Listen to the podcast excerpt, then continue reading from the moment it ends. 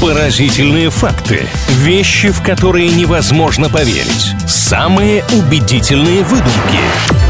Правдивая ложь на правильном радио. Всем, кто на правильном привет, с вами Илья Андреев и Маша Сафонова. Будем делиться с вами интересными фактами обо всем на свете. Фактов будет немного, и, кстати, они будут, возможно, не самые настоящие. Возможно, это будет выдумка. Вот так мы иногда развлекаемся, играем здесь на правильном, и всем желающим предлагаем присоединиться. Вы очень точно подчеркнули, Илья, здравствуйте, что сегодня не будет какой-то отдельной категории, мы по всему миру пройдемся и о разных вещах поговорим. Правда ли, что в поездах, которые курсируют на западе Перу, проводники обязательно выдают всем гостям подушки? А на востоке Перу не выдают? Или там выдают только одеяло? Это было бы интересно, если, представляете, мужу дают одеяло, а жене, например, подушку, и они там в пути как-то это дело делят. Думаю, нет. Звучит как-то неправдоподобно. Да и, честно говоря, под описание интересный факт как-то мало подходит, Мария. Ну, знаете, я ничего не говорила о подушках для сна. На самом деле, уже начала вас позже путать. Речь здесь идет о кислородных подушках.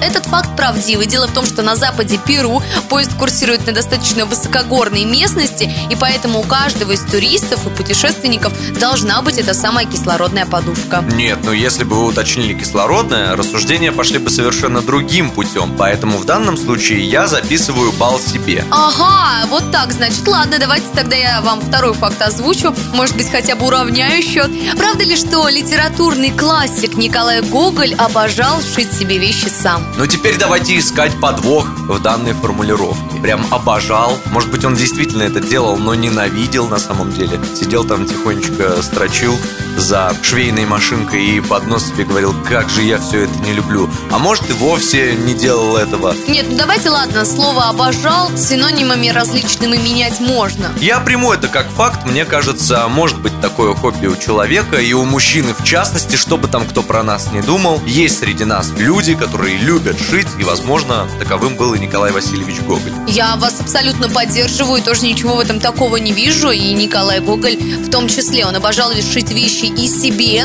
и своим гостям, которые приезжали к нему в дом, платки, жилетки. Кстати, не только шить, но еще и вязать, насколько я понимаю. Вот такие они многогранные, эти творческие люди.